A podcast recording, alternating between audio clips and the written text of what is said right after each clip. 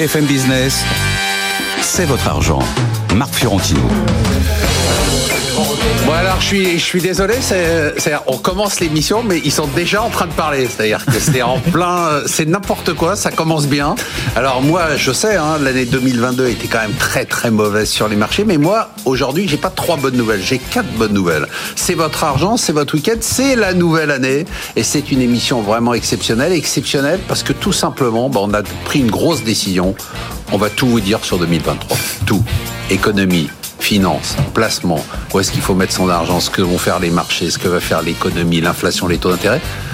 Vous allez tous savoir. J'en profite d'ailleurs pour vous présenter de la part de toute l'équipe, parce qu'il y a une grosse équipe derrière de gens très sympathiques, nos meilleurs voeux pour la nouvelle année. Au sommaire aujourd'hui, donc le mot de 2023, récession. J'ai mis un point d'interrogation, parce que je connais l'avis d'Emmanuel Le Chypre là-dessus. La question macro, à quand la fin de la hausse des taux? Cette question, on va se la poser euh, quasiment toutes les semaines, mais c'est pas grave parce qu'elle est très importante. Le chiffre, c'est 70 euros. On est même descendu en dessous euh, dans la journée de vendredi. C'est le cours du gaz en Europe. Est-ce que la hausse des prix de l'énergie est derrière nous? Ça serait quand même une sacrée bonne nouvelle et un retournement incroyable. En deuxième partie d'émission, bah évidemment, la question, hein, où vont les marchés en 2023 Où est-ce qu'il faut investir son argent? Ça, on va se le poser... tout le mois de janvier. hein. Je préfère vous prévenir. Ceux que ça fatigue déjà, bah, je suis désolé. On va parler du top 3 des gérants pour 2022. Quelle année dramatique. Les performances pourries, les actions à acheter ou vendre. Ils sont Mais tous dans vous le rouge savez- ou pas? Alors, eh ben, ouais, je peux pas dévoiler. Ah, sinon si, un personne- Mais teasing. non, pas de teasing. allez. Mais vous le savez maintenant pour une émission exceptionnelle. Bah, on- déjà, lui, il s'est dévoilé. On n'a même pas parlé de lui. Ah oui, il faut des invités exceptionnels. J'ai donc l'immense plaisir de vous présenter nos Jedi de l'économie et de la finance. Il me parlait de transition énergétique alors que je me pavanais encore dans un 4x4 polluant. Vous vous rappelez? Oui. C'est pas si longtemps. hein. hein. C'était il y a pas si longtemps. Et j'ai gardé le 4x4 polluant. Et aujourd'hui, c'est devenu une pointure sur les thématiques ESG. C'est notre géant vert Alain Pitou. Vous êtes senior advisor Yes. ESG. Oui. Vous l'avez gardé, mais maintenant vous avez mauvaise conscience. Donc, euh, Euh, il va falloir qu'on en reparle parce qu'avec Emmanuel Le Oui, mais j'ai vendredi matin, Ouais, vendredi matin, matin. Ouais, on a gueulé contre le- les Ouais. ESG qui commencent Et parfois. j'étais tout nous- seul devant ma télé en train d'hurler, mais, en train de mais dire. parfois, vous, vous nous fatiguez. Oui, je Quand sais. il vient, je ne sais jamais à quoi il va ressembler, quelle coiffure, quelle taille de barbe, quelle tenue, quel animal de compagnie.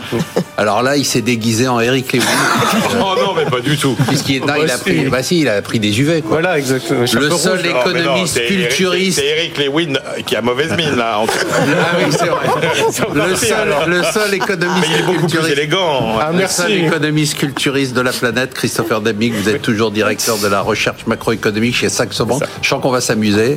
On- En tout cas, on a du plaisir à se retrouver, ça c'est quand même vrai.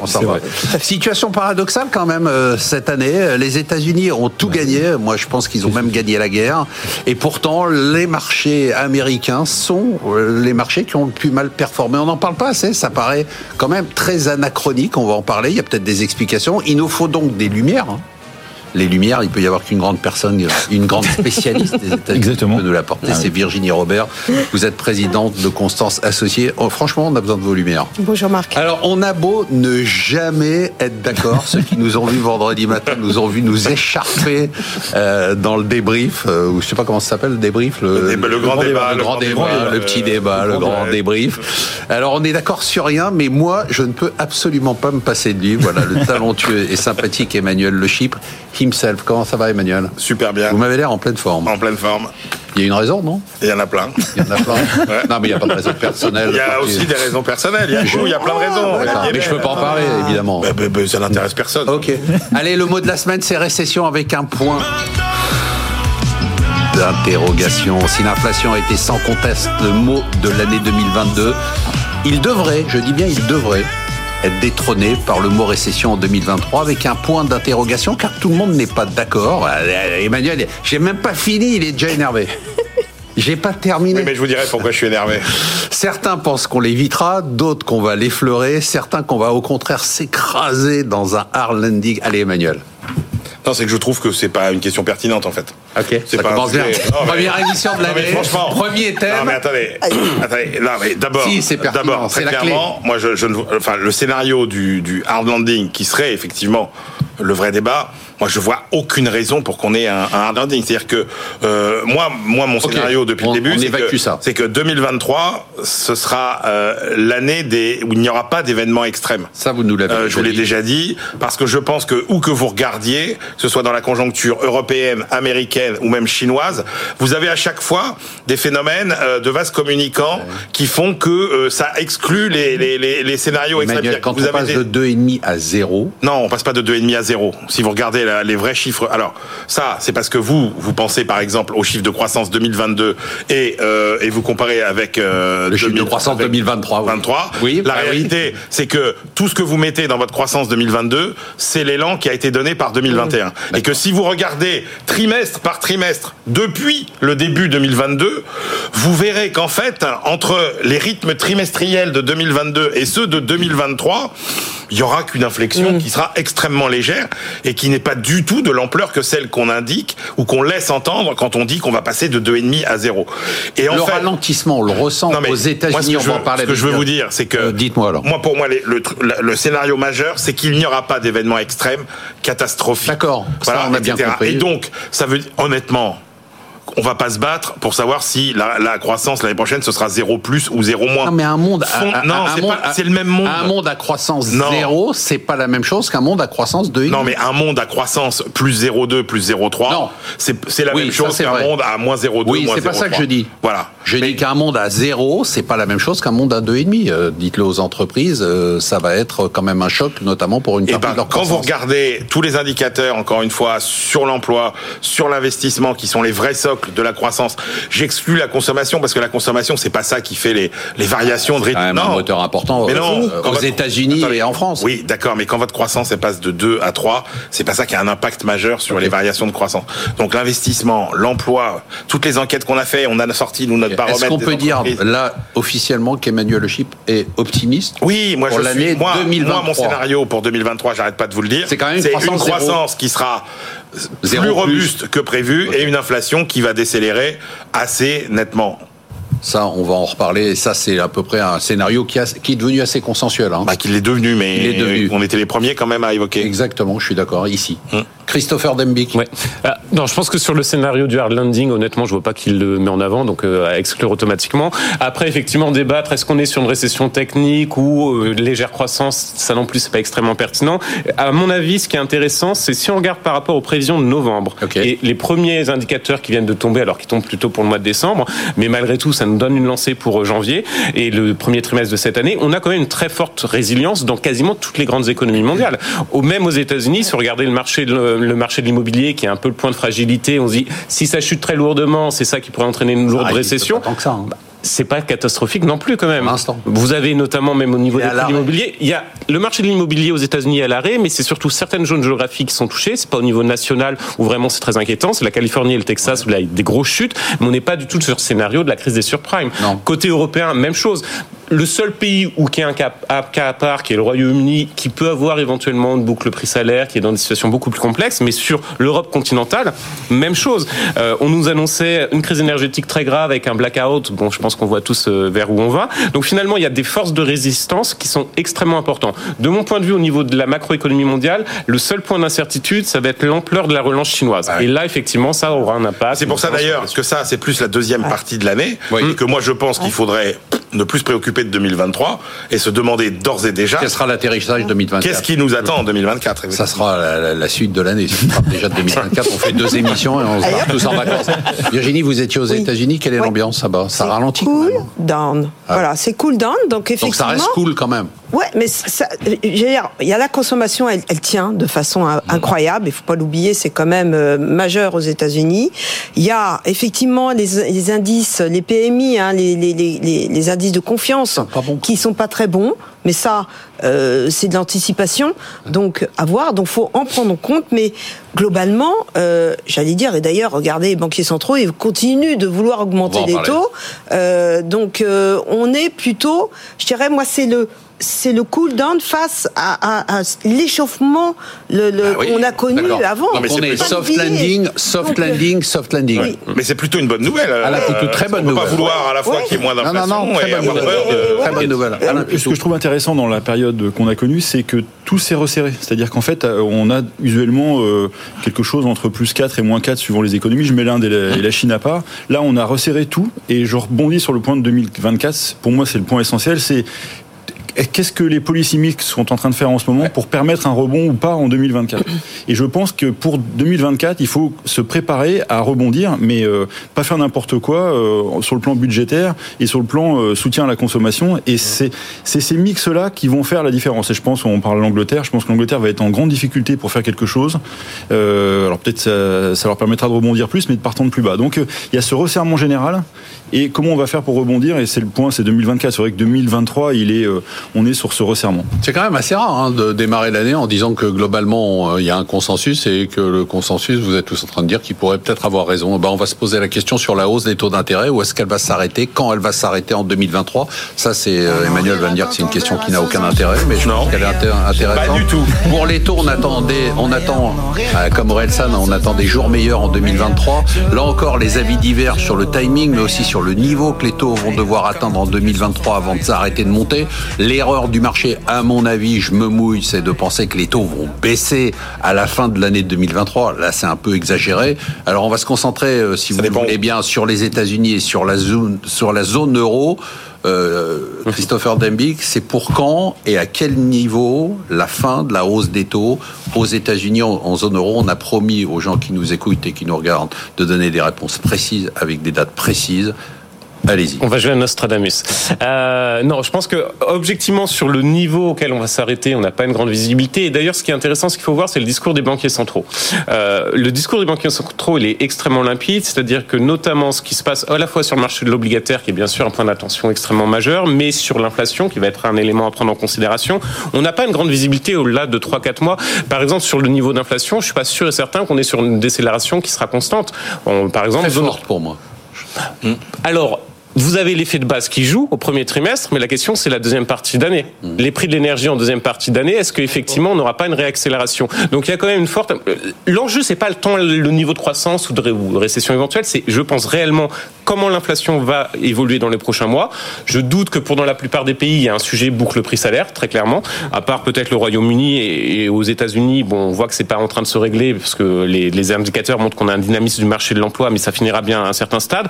Mais effectivement, l'élément énergie dans l'inflation va être un point extrêmement problématique. Et de mon point de vue, deuxième partie de l'année, accélération au niveau de l'inflation, ce qui va faire que les banquiers centraux ne pourront pas arrêter leur hausse de taux. euh, Ah non, donc attendez, là, c'est, c'est, c'est- ça, c'est pas le consensus. Hein. Ah, tout à fait, oui, oui. Donc là, vous êtes négatif sur les taux. C'est-à-dire que vous êtes en train de nous dire, non seulement il va pas y avoir d'arrêt, parce que vous dites, euh, on ne sait pas les niveaux, mais il y a, il y a quand même des chiffres qui circulent. Oui. Euh, Pour les États-Unis, euh, ça au-dessus à 5% et quelque chose. Et puis en Europe, encore deux ou trois hausses des taux. Vous vous dites non, euh, attention, ça va continuer. Ça peut continuer l'année. du fait justement de cette inflation de deuxième Emmanuel. partie d'année.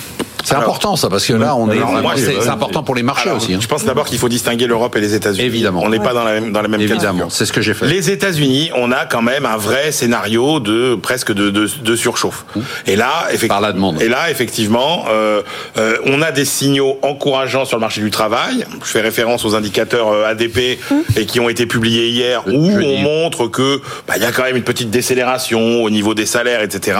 Ça, c'est plutôt euh, ça, c'est plutôt une bonne nouvelle. Après, je vous livre un travail intéressant que j'ai reçu euh, ce matin, euh, enfin, que vous avez peut-être tous reçu ce matin, qui est un, petit calcul euh, assez intéressant fait par nos amis de, de Odo sur les, les cycles types de resserrement monétaire aux États-Unis.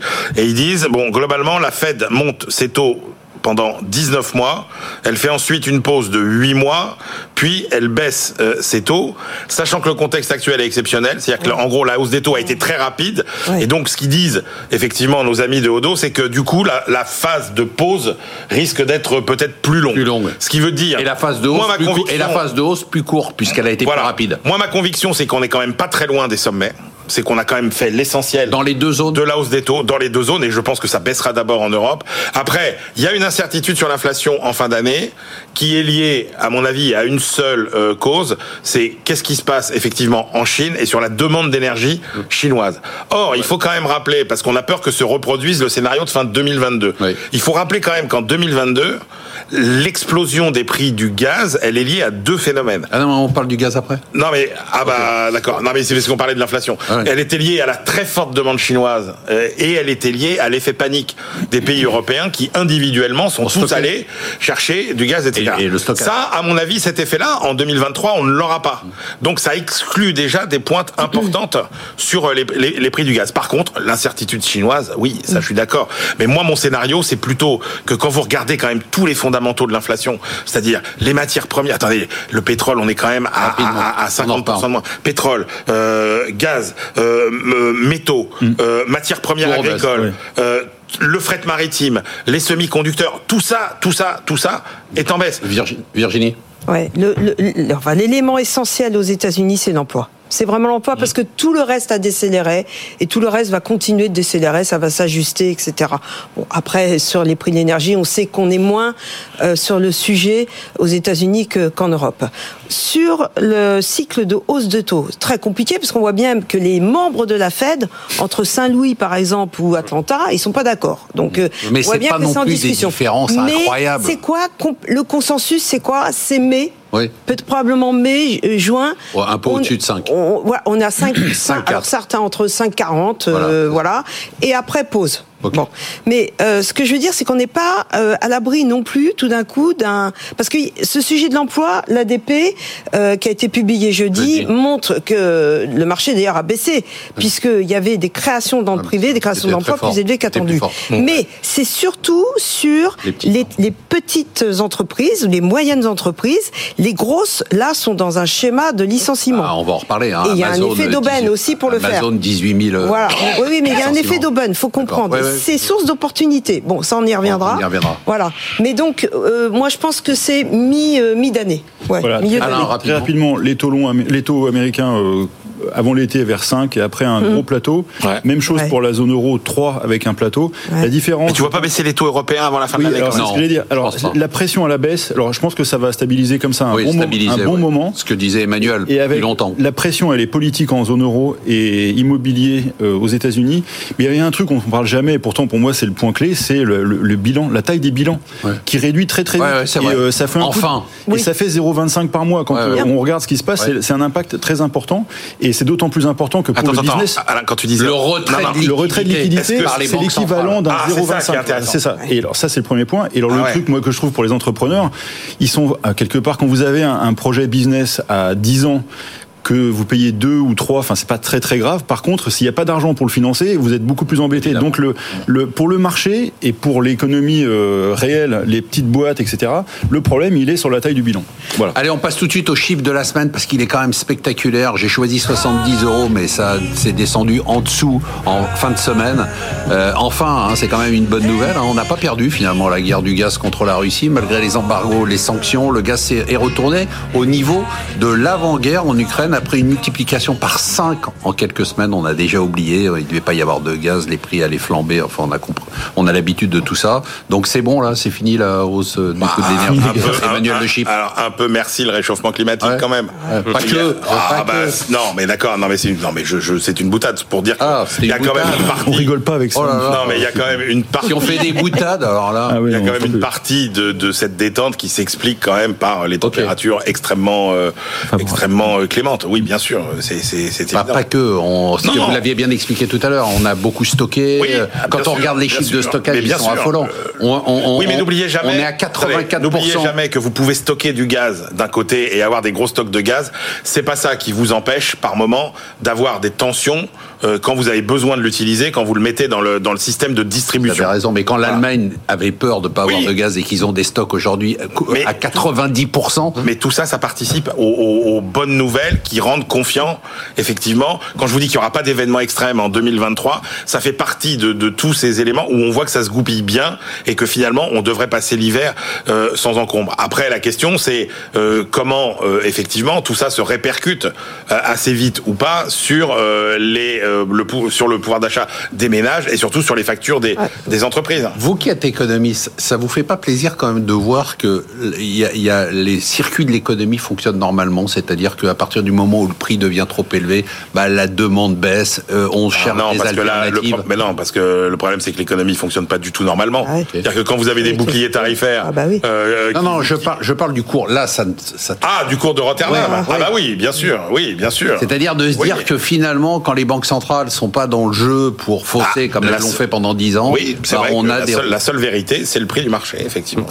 Non, je pense que sur, euh, sur cet aspect-là, le, le seul élément à prendre en considération sur les prix du gaz, c'est que lorsqu'on regarde les contrats à terme, grosso modo, effectivement, ça baisse et il y a assez peu de chances de retrouver notamment les prix euh, qu'on a pu connaître. On est les 80, rappelle- 80 dollars fin 2020, 80 euros fin Non, on est, 2023. on est, ouais, c'est Ouais. ça. ouais. Et, mais on est monté à effectivement, 350. un, un retour un peu à la normale, c'est quand même 2024-2025. Donc c'est un Ouais. au niveau d'avant Covid, hein, on va considérer. Mais effectivement, il n'y a pas du tout d'anticipation de nouveaux pics comme on avait connu en septembre euh, 2022, Et notamment pour la. Donc France, c'est par fini exemple. ça l'énergie ou pas? Parce Non, l'énergie n'est pas pour autant finie, mais c'est-à-dire que les euh, événements extrêmes, effectivement, un événement extrême Oui, sur le marché du gaz ça, est assez peu probable. En revanche, un prix de l'énergie durablement plus élevé et qu'il y aura un challenge, bien sûr, au printemps et à l'été pour euh, de nouveau avoir des stocks de gaz, c'est indéniable. Et peut-être que ces stocks de gaz, effectivement, il faudra s'adresser Pourquoi c'est indéniable si on a déjà des stocks qui sont assez élevés et que pour l'instant Bah, on les a pas utilisés? à condition, et là, je pense que personne Ouais, n'a de visibilité, Non. que les conditions climatiques Bah si, euh, euh, restent. euh, il est bien sûr, donc, euh, je, je laisserai la parole ensuite. À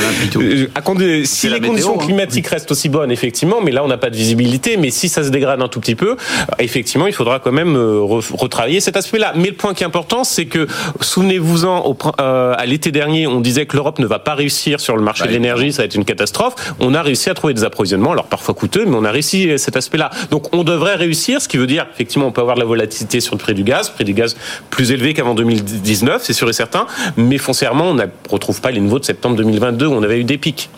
Ouais. Il y a quand même euh, un élément dans l'équation qu'il faut bien expliquer. C'est que la partie spéculation sur le prix de gros euh, et je ne sais pas comment vous, Ouais. si vous savez comment fonctionne le prix d'électricité, parce que c'est assez compliqué. Je suis pas sûr moi-même d'avoir tout compris d'ailleurs.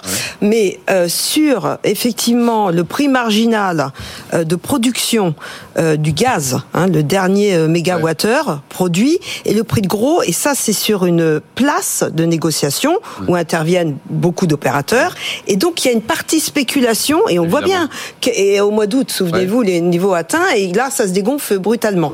Et cette partie spéculation, il faut quand même pas l'occulter tant qu'on est dans ce système de tarification, enfin de fonctionnement en Europe, hein, puisque c'est une interconnexion européenne, parce que il suffit qu'on ait un, alors on, on prévoit pas de de, de, de, choc. de- de nouveaux chocs, mais il y a quand même ce point d'interrogation de l'ouverture de la Chine, parce que ça peut aller très vite, on ne sait pas. Donc attention, moi je mets un petit bémol quand même là-dessus, et je, Et je pense que c'est la principale incertitude de l'année. Voilà. Mm.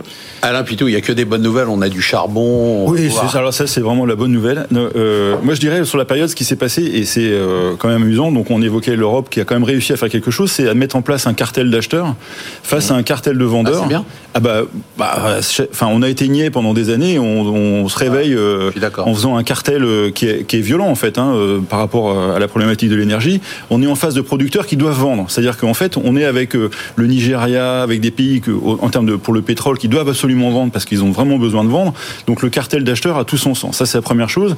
Deuxième chose, et ça je vous invite à vous y habituer, on est en train de nationaliser la, la, la distribution de l'énergie et le prix de l'énergie. Ça va être nationalisé. C'est c'est inévitable dans un monde de ressources. Renationalisé. Est-ce oui. que là, est-ce que ça l'a Ouais. pas toujours été en fait? Ah bah non, bah non, bah non, bah non, bah non. Regardez, enfin, euh, aujourd'hui, euh, parlez-en aux Américains. Les Américains, la nationalisation de l'énergie, c'est pas pour demain.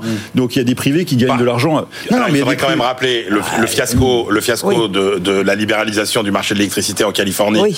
à la fin des années terrible. Oui, oui, 90. d'accord, non, mais moi, je parle parce que de- justement, je parle pas on a empêché les, les intermédiaires qui sont les, Ouais. les, les grossistes et les distributeurs de, euh, de monter leur prix alors qu'ils étaient confrontés à une hausse de leurs coûts et le truc s'est effondré. Ah mais je parlais, je parlais de. Mais sinon, pétrole, PGM, tout ça, ça marche, ouais. Pétrole, pétrole et gaz, ça va être nationalisé à un moment donné ou un autre. Ça, c'est clair et net. Voilà l'annonce officielle Voilà. d'Alain Ah, suis ministre de l'écologie. Euh, on se retrouve en deuxième partie de l'émission. Où vont les marchés On va vous le dire. Hein. Tout, hein, les niveaux de tous les indices. Euh, où est-ce qu'il faut investir son argent en 2023 pour devenir très très riche? Euh, Les mots de l'année 2023 de notre Jedi. Le top 3 des gérants pour l'année 2022 avec des perfs dégueulasses. Et les actions à acheter ou vendre.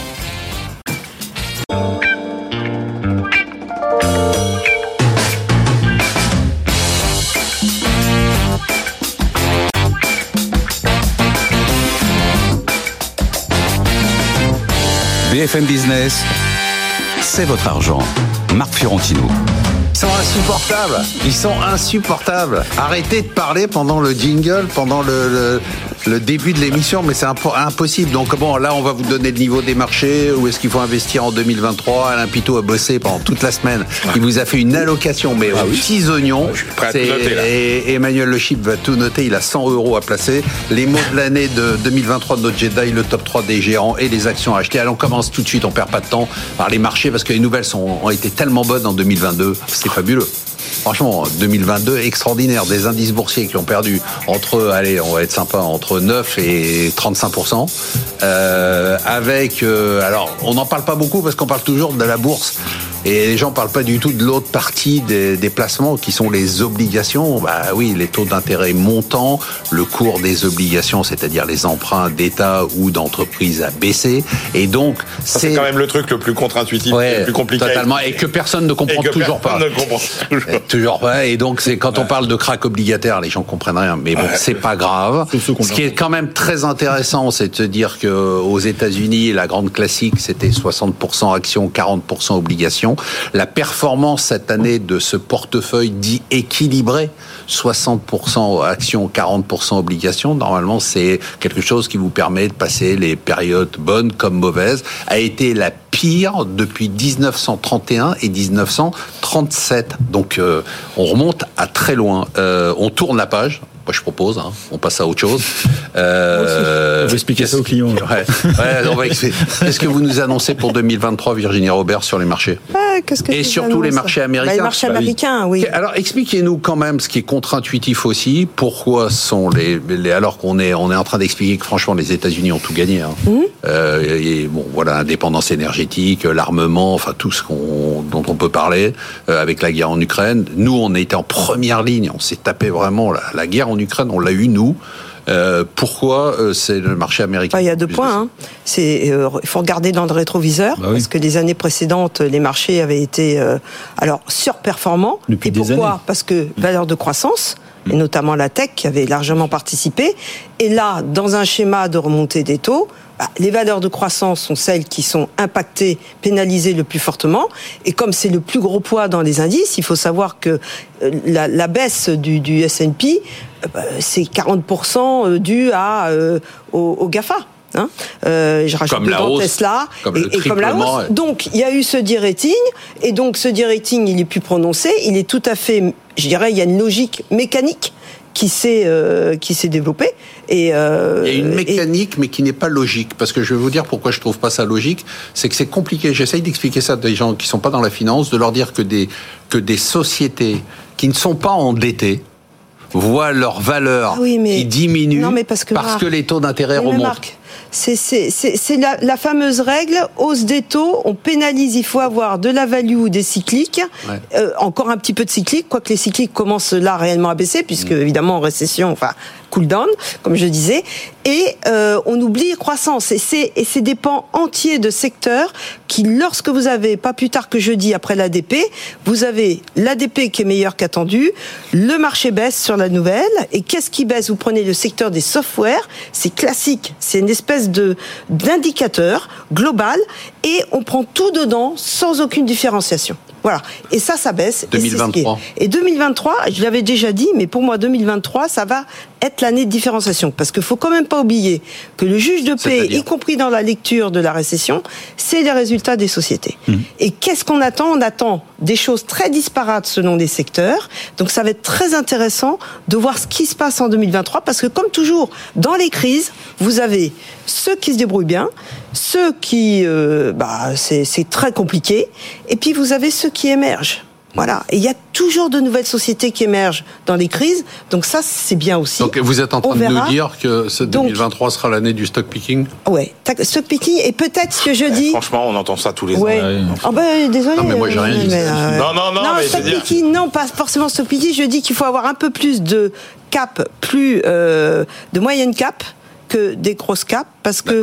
là, je pense qu'il va y avoir de des choses. moyenne. Oui, merci. Voilà, je cherche. euh, Moi, je suis un, je suis un peu débile. Ben alors non, mais non, mais c'est bien, c'est bien, c'est bien de. de- Mais les de- indices, globalement, français. par exemple, le Nasdaq, vous nous dites qu'il va remonter sais rien les indices, Marc. Euh, mais Bah c'est oui, votre je, job. je sais pas. Bah c'est mon job. Non, c'est pas mon job de dire où se trouvent les indices Donc à la les- fin de le. Nasdaq, vous ne, pas, Là. vous ne nous annoncez pas aujourd'hui Ah bah que le logiquement, Nasdaq va rebondir. si on est dans cette logique, on reprend la logique de 2022, Allez, prenons si elle s'applique sur 2023, Ah. on devrait avoir un Nasdaq qui finit dans le vert, effectivement, euh, en, 2000 en tout du moins, euh, en- jusqu'en septembre, on devrait avoir euh, du vert. Mais là, moi, j'ai une petite question d'épargnant. C'est-à-dire qu'en gros, parce que je me dis, Mais c'est après les placements. oui, mais mon choix, c'est quoi? C'est Ah ben, euh, stock- c'est stock picking ou alors je joue l'indice? Il va vous le dire. Oui, mais c'est Ah, ça, ça. Non, mais c'est pour ça que c'est important de savoir où Absolument. voit l'indice. Ah non. Absolument. C'est, c'est, ça Ah, sera- Non, mais là, on a le non, camp- mais on moi, a moi, le je, camp des- stock de la parce que moi, je vois des valeurs qui Ouais, devraient baisser, donc. Euh, Alain Pitou, puisqu'on parle de marché dans le vert et que vous êtes un En fait, euh, avant de parler de ça, je- Ah, le, le profil de marché, euh, en fait, euh, tant que les taux, euh, tant qu'il y a cette pression sur le bilan et sur le niveau des taux des banques centrales, on va quand même avoir euh, un peu de stress à être acheteur. C'est-à-dire que vraiment, euh, je pense que surtout aux États-Unis, qui sont quand même très corrélés aux problématiques de la, de la tech, hein, au sens large du terme. Et il y a les grosses techs qui ont souffert, mais on ne parle pas des petites techs qui ont pris quand même euh, un gros bouillon. C'est du moins 70, moins 80 quand même sur beaucoup par de dossiers. à des valos absurdes. Oui, mais si on parle de l'année, oui, si on parle de oui, oui, tout à fait. Mais elles avaient aussi extrêmement performé. Donc, euh, Voilà. tant qu'on a euh, ce, ce discours de Fed et de banque centrale qui est un peu à la restriction, on a le marché qui va être un peu pénalisé. Et les entreprises devraient profiter de la, de la période suivante, où quand elles auront plus de visibilité sur l'allure de la, la courbe, ça ira beaucoup mieux. Après, moi, sur les, les- les problématiques value, growth, euh, Non, mais déjà, les indices, vous nous dites quoi avant de- bah, en fait, euh, je dirais euh, une, petite hausse jusqu'à l'été, parce que euh, les résultats, il y a quand même pas mal de résultats globalement hein, qui euh, permettent de tenir les marchés. Et puis, si la courbe des taux, enfin si pardon, si les taux arrêtent de monter et que euh, on a un discours un peu plus positif des banques centrales, là, les marchés pourraient reprendre un bon 10-15%. Euh, donc, ça nous ferait peut-être une année à 15-20, quelque chose comme ça Ah, quand même. les marchés. Pas mal, hein. Ah bah oui, c'est. 15-20. bah, regardez, il y a aussi un truc qui est quand même assez étonnant, c'est on se prend un paquet de mauvaises nouvelles. Enfin, on l'évoquait. Ouais. Les marchés européens, avec tout ce qu'on Européens. oui, d'accord, mais avec tout ce qu'on, parce que mais ils sont moins biaisés que sectoriellement. Si on regarde l'ensemble Ouais. des marchés européens, ils sont moins biaisés sectoriellement que Ils le sont un peu quand même. Oui, bien sûr, mais la Parce qu'ils France, sont pas tech. la France, oui, c'est ça. Oui, mais Mais donc, ils sont biaisés parce qu'ils sont pas tech. Bah, oui, si. d'accord. Mais enfin, bon, euh, ils ont résisté, mais de manière incroyable. Ouais. Enfin, c'est Parce qu'il y a il pas de tech. Oui, bien sûr, mais, mais enfin, quand même quoi. Christopher Dembic. Bah, moi, j'aurais, tendance à être plutôt optimiste sur les marchés boursiers. Euh, ce qu'il faudra vérifier de près, et ça correspond au panorama économique, c'est-à-dire qu'on n'anticipe pas un scénario catastrophe. Les entreprises, même si bien évidemment elles vont euh, répercuter la baisse de l'activité, la hausse de l'inflation, finalement, le résultat de l'entreprise devrait être plutôt bon. Le point clé à surveiller, ce sera les flux. Euh, alors, bien sûr, en tout début d'année, c'est toujours un peu, euh, ça nous permet pas d'avoir une tendance sur le long terme, mais on voit qu'on commence à avoir des flux qui reviennent même sur les petites et moyennes valeurs. À voir si ce sera confirmé. Doucement, hein. Très doucement. C'est très très sous-valorisé, mais j'essaye de jouer le rôle d'Alain, euh, de Welling. Donc, euh, donc je suis dans ses habits. très bien. Merci, c'est c'est gentil. Il, faut, il manque juste l'action à vendre et, on est bon. Mais effectivement, euh, je pense qu'il y a quand même un beau potentiel sur les marchés actions. Et il faut pas être euh, extrêmement négatif. Et en tout cas, ce serait pas cohérent avec le scénario macroéconomique que je vous ai mis en avant, qui est plutôt quand même positif. C'est pas une catastrophe. Et maintenant, la question d'argent, que se pose Emmanuel Le Chip parce qu'il a reçu un énorme chèque à la fin de l'année? Ou est-ce que Emmanuel Le Chip doit investir ses économies en 2023 Cette question, je vais la poser tout le mois de janvier à tous nos Jedi. Alors, je commence par Alain Pitou, parce que un gars qui a travaillé tous les soirs jusqu'à 11h du soir pour nous faire une table d'allocation. Ah ouais. En commençant très tôt. Et ben ça, ça se mérite. Aujourd'hui, je fais mon Et en plus, il le fait le soir après le dîner Entre quand il est Alain bourré. et Virginie. C'est pas vrai. Ce qui est quand- ce qui est quand même, ce qui est quand même énorme. Avec du Calomnie vin et bio, mensonge. bien sûr. Ouais. Alors, on part d'un client, on part pour un client 50-50, hein, 50 actions, 50 obligations.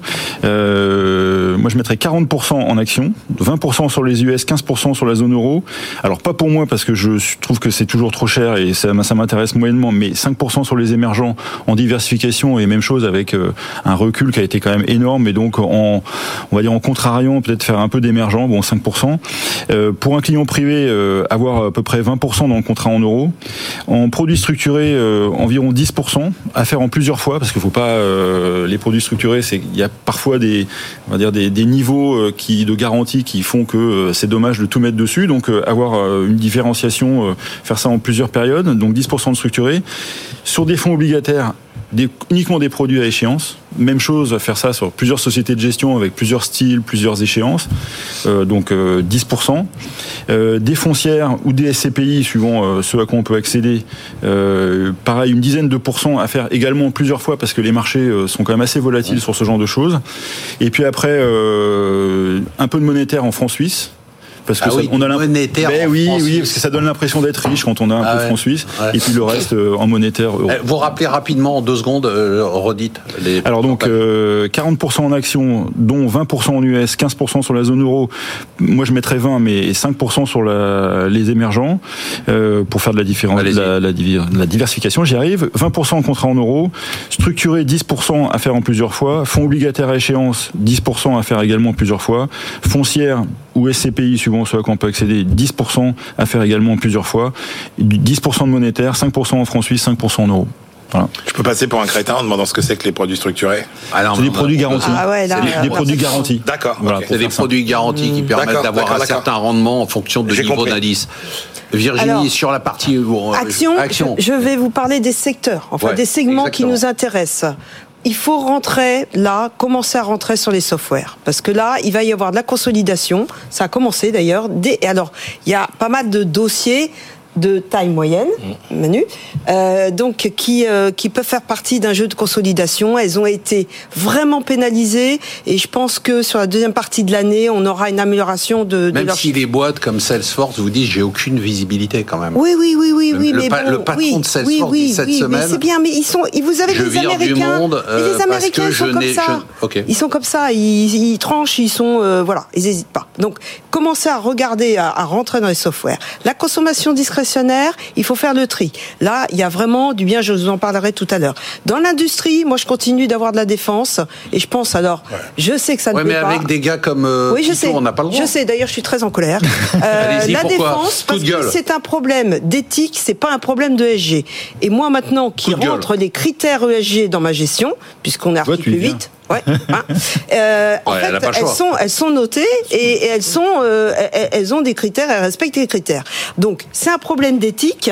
Et la défense, aujourd'hui, on peut pas se passer de défense. C'est tout à fait hypocrite de dire, ah ben moi je veux pas de défense. C'est ça porte le nom, défense. Et dans la défense, j'inclus beaucoup de choses. Et dans l'industrie, il faut continuer de privilégier la défense. Et on le voit bien, euh, cette année, ça a été quand même l'exemple certain. Et heureusement qu'on en avait. Et il faut continuer d'en avoir. Non mais Euh, attendez, c'est intéressant ce que vous dites. Euh, Et- on va prendre une seconde. Oui. Est-ce que vous avez aujourd'hui des investisseurs Oui. qui ne viennent pas dans vos fonds parce que vous avez des actions de défense? Alors des investisseurs finaux, non, Non. mais des partenaires avec lesquels on travaille qui nous refusent et qui vont nous refuser parce qu'on a de la défense, oui. Et quand je dis défense, c'est y compris Airbus. Oui. Bah, le patron d'Airbus sur BFM euh, vendredi matin disait qu'il y avait un problème de financement pour la défense pour les raisons que vous venez d'expliquer. C'est-à-dire qu'il n'y a pas d'argent parce que d'un côté on dit il faut augmenter Et les après, budgets de défense, il ne faudra pas venir se plaindre pour que les petites entreprises Alors de défense, on- dont nous sommes très riches en France, et je rappelle que la défense participe au cycle de technologie Ah, et d'innovation, Alain Pitou. il ne faudra pas venir se plaindre si elles partent tous dans les girons des grandes américaines. Voilà. Donc ça, c'est mon petit coup de gueule. Et euh, franchement, il faut parce que c'est sans limite. On pourrait très bien dire que la maladie du siècle aussi, c'est quand même le diabète. Et pourquoi on a du Danone et du Nestlé en portefeuille Donc il faut regarder les choses. Euh, alors, va il y a, il y a des sociétés qui peut-être sur les armes controversées, il faut faire le tri, bien évidemment, pas faire n'importe quoi, mais il faut pas mettre tout dans le même bain et dire ah bah non, bah on va pas s'en occuper, faut exclure. Voilà. Vous avez quelque chose à répondre? Ah, moi j'ai quelque chose, j'ai deux choses à répondre pour les partenaires. Je pense que, enfin pour l'avoir vécu, hein, euh, vous êtes euh, mutualiste, vous êtes euh, gérant d'assurance vie, et vos clients privés, in fine, voient que vous détenez des armes qui aident à détruire des collèges, des universités ou un hôpital, et c'est marqué dessus Made in France, Made in machin, et quand vous en avez un portefeuille et que ça fait la, la une du journal de 20 heures, vous vous faites mais détruire. Donc ça c'est le premier point. Et le deuxième point, Ça, j'ai pas vu ça pense- chez les clients finaux. hein. Allez-y, allez-y. Mais il y en a, pas il on n'a pas il le temps. de- et, deuxième point, c'est un problème, et on le voit bien aujourd'hui, c'est un problème régalien. Donc ça doit être géré par l'État et par le budget de l'État. Et le financement, il se trouve dans l'impôt. aux États-Unis Il d'ailleurs. se trouve dans l'impôt. Point à la ligne. C'est-à-dire que vous votez pour des gens qui prennent des décisions politiques et, et géostratégiques. C'est pas aux entreprises privées de le faire. Ouais, mais c'est plus compliqué que ça. Non, non, non, c'est pas plus compliqué si, que il ça. y a un ruissellement derrière. mais oui, mais, le- mais le l'innovation. ruissellement, mais attends, mais le ruissellement, mais ok, mais il est organisé par l'État et c'est à l'État de Et prendre Airbus, ça à la charge t'as pour le envie budget. qu'Airbus soit, dans, ce- soit, soit Mais complètement géré par l'État Mais, on n'en serait pas au a- même niveau hein, sur les le résultats d'Airbus. Airbus, Airbus, est-ce que leur rôle, c'est pas de faire des avions plutôt que de faire des missiles? Mais voilà, c'est pas des missiles, d'ailleurs, ils font Ouais. pas des missiles, ils participent, ils sont controversés sur la partie nucléaire. Oui, bah donc, euh, voilà, donc le nucléaire- Et alors donc le nucléaire, on n'en a pas besoin de nucléaire, on a mis des capex importants pendant des années dans le nucléaire, et aujourd'hui on se dit, ah parle ben choses. passer On le parle de deux choses. On parle, je parle pas des armes nucléaires.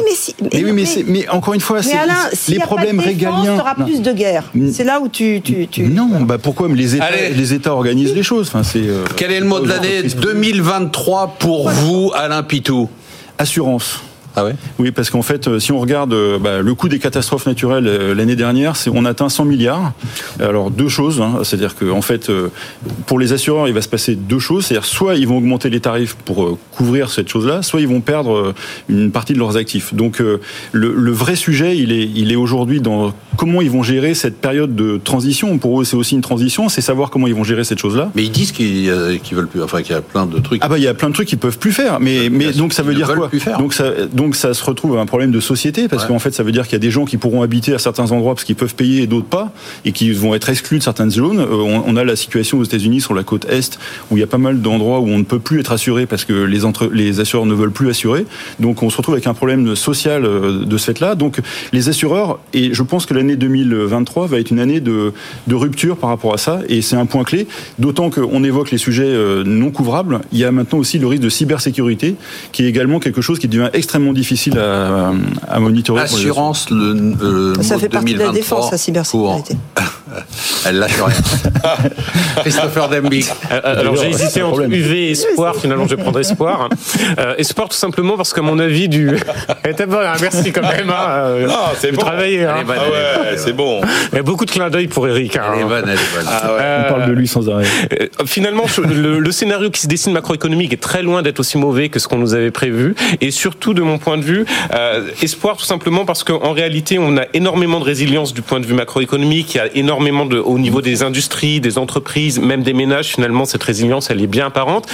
Et aussi, on n'en a pas vraiment parlé, mais c'est un point qui me paraît important. La, la question du quoi qu'il en coûte, c'est-à-dire le financement par euh, euh, un peu de la crise par les États. À mon avis, on n'en est pas sorti. Alors, c'est pas une bonne nouvelle pour vous, Marc, mais aux États-Unis, à mon avis, avec le, la configuration du, euh, du, du Congrès, Ouais. Biden va certainement reprendre des mesures de soutien fiscal. Donc ça, ça va être un sujet pour l'inflation aussi. Et en France, on voit bien aussi qu'on n'en sort pas, mais ça permet aussi d'éviter une crise très grave. Assurance, espoir.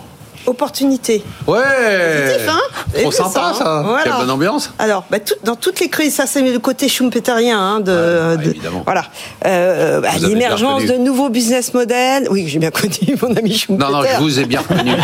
je vous ai bien. Voilà. Jamais je me permettrai Bon. de dire ça. Et, et même sur petite, petite réflexion là sur les fameux euh, licenciements des gros groupes Ouais. tech, il y a aussi un effet d'aubaine parce Oui, que là euh, ils se disent allons-y, on parle de récession. Évidemment. De toute façon, ils avaient beaucoup euh, embauché pendant euh, la pandémie. Mais il l'a dit, et hein, donc, le patron. Il l'a dit de façon.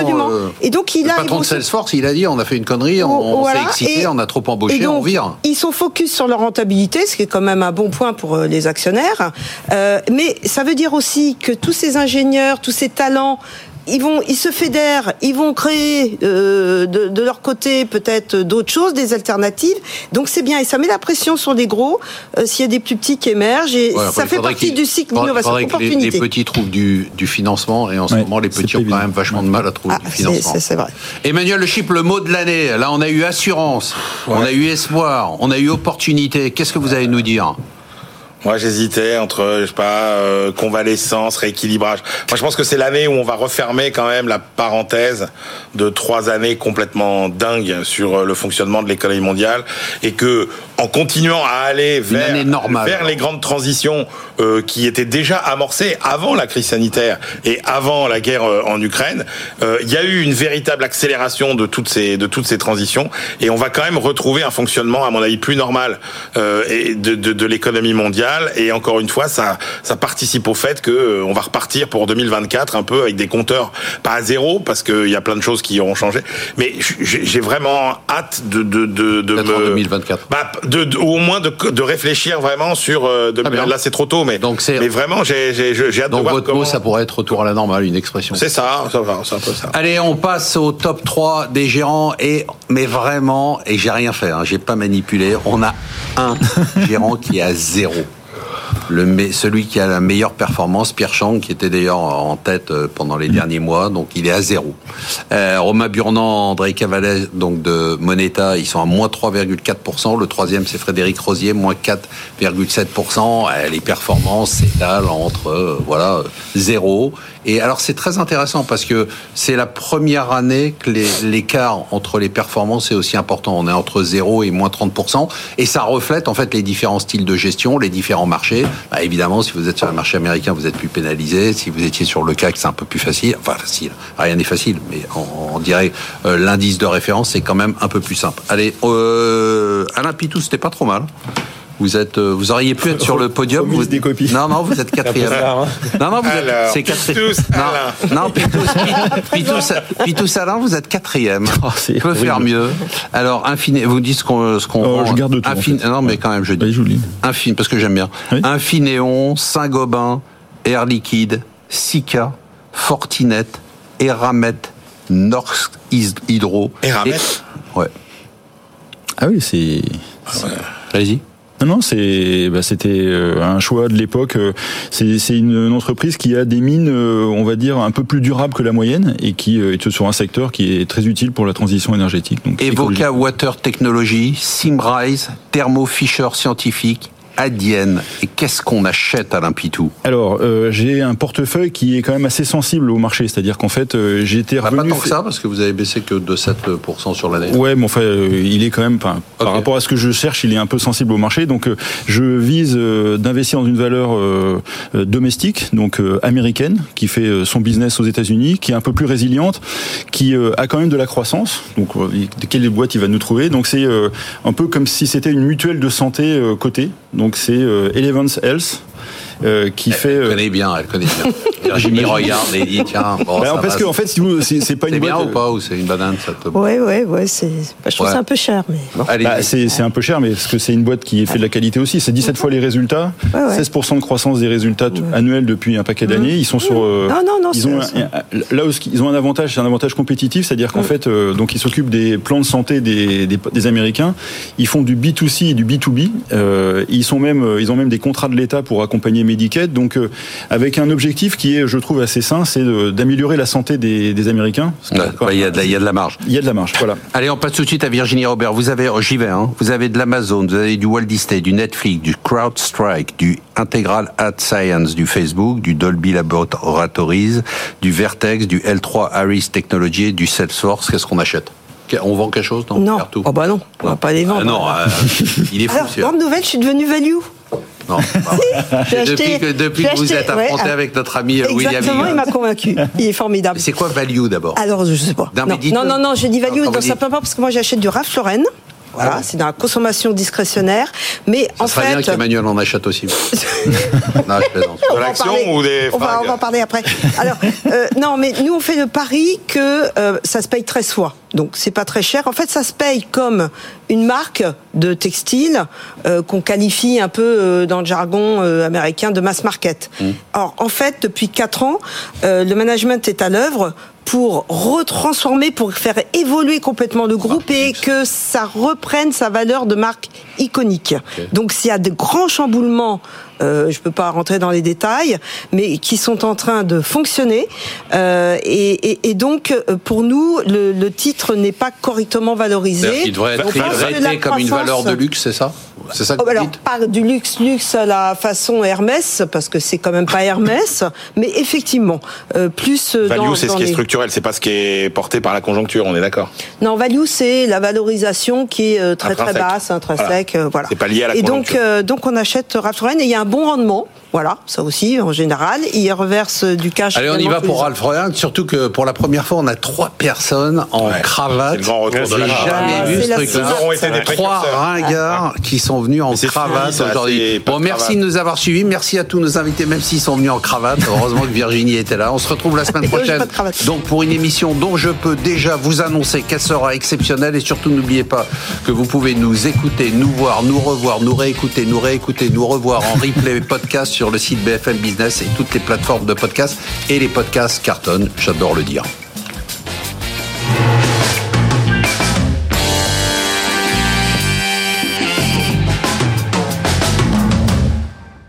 À suivre, le best-of de Tech Co sur BFM Business.